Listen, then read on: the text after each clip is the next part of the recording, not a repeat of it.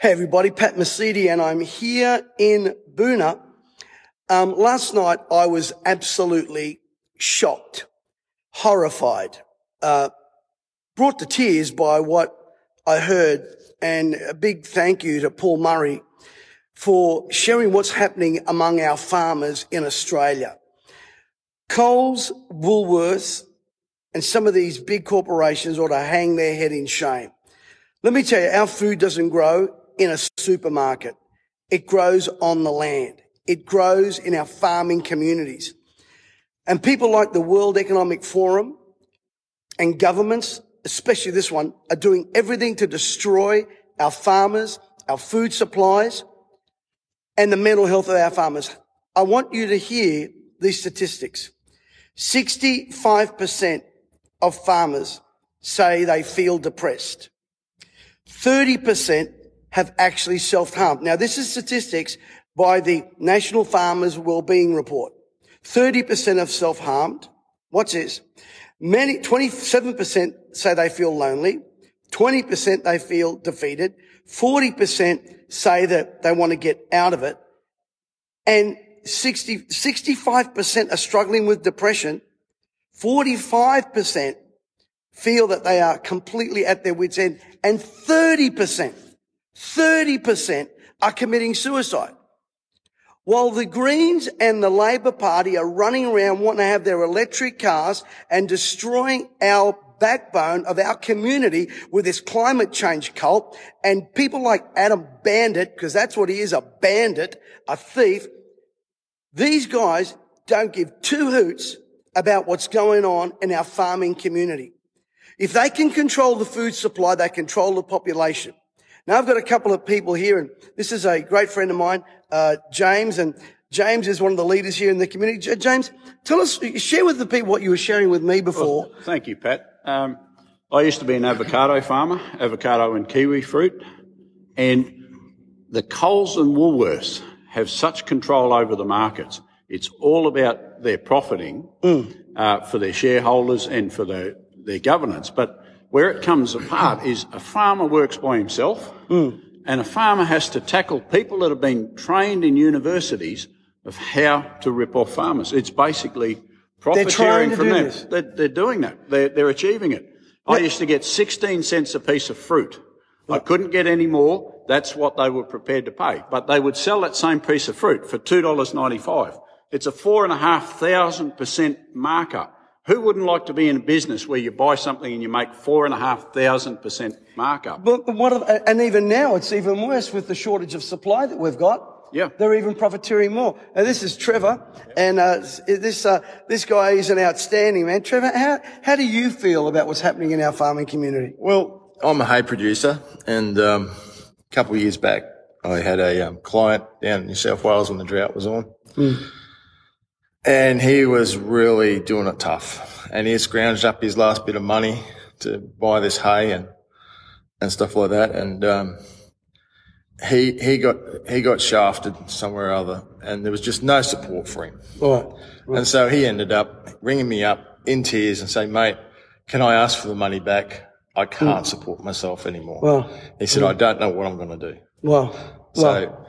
so you know, I talked to him and he said, "Yeah, mate, that's that's good." But but what I'm getting at is there's just no support. No, yeah, no right. support in this country. No, even though he's New South Wales we're all, all together. We're all part of it. Yeah, that's right. And, and, and that's the thing. There is no support emotionally, no. financially, is there? No. No. None of it. No, now, no. now this guy here, James, yeah. a great guy. He's a great pastor and leader here in Boonah. We're coming to Boonah. We're coming to Boonah what are the dates? I can't remember, but we're coming to Boonah 16th, after Easter. Sunday the 16th. Sunday the 16th. Monday the 17th and Tuesday the 18th. So from the 16th to the 18th, we're going to be here at Boonah. Who knows? If we have to stay here longer, we will. Yep. We're, we're, God's we're gonna, God's going to move. God's going to do something. We're bringing all our team up here. We're going to be staying. We're going to be living in the community up here. And I'll tell you what, we are going to make some changes here. And I'm asking everyone on this Facebook live, share this. This is important. What's happening to our farmers is going to affect us. There's a war on our farmers. There's a war on our children. There's a war on our churches. There's a war on our civil liberties. It is, seems like all hell has vomited on us. And I tell you what, here's what we've decided. It's not going to happen on our shift. No, not on our watch. Not on our watch. We're going to fight for our, for our freedoms. And, um, uh, James, is there anything you want to add before we end this broadcast? God is above all things, Yes, he is. and we rely on His power. yep.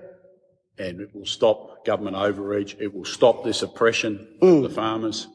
That's right. Um, there, there is no other way Because it, what it, God's it- doing. it- it is overreach and it is control. Never in our history of our nation has our farmers been so depleted. Let me just say another thing that's come up. Yesterday, the ANZ Bank announced that no more will they be handing out cash via tellers. They're moving more and more towards a cashless society.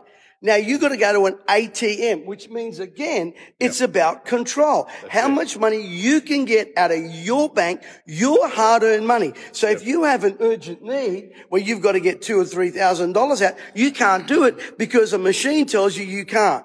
Yep, thousand dollars a day. That's Thousand dollars a day. And, and, and that's about it. And you know what? We don't want to live that way. The answer is no. So I'll tell you what, if you're a member of ANZ, as I am, I'm going to tell you something. My accounts are going to be moving because I'm not having that.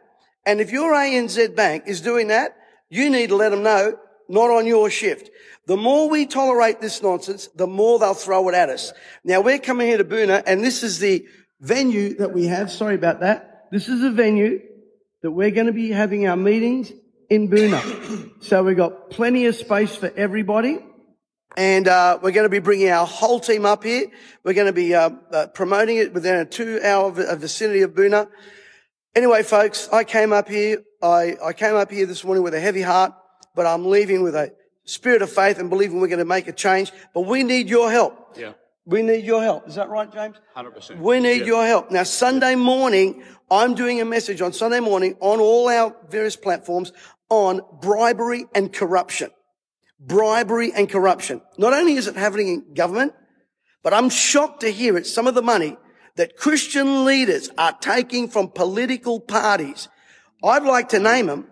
And the guy I'm speaking about, you know, because you watch me. You're very fortunate that I haven't named you and named your so-called school, but I got a good mind to do it.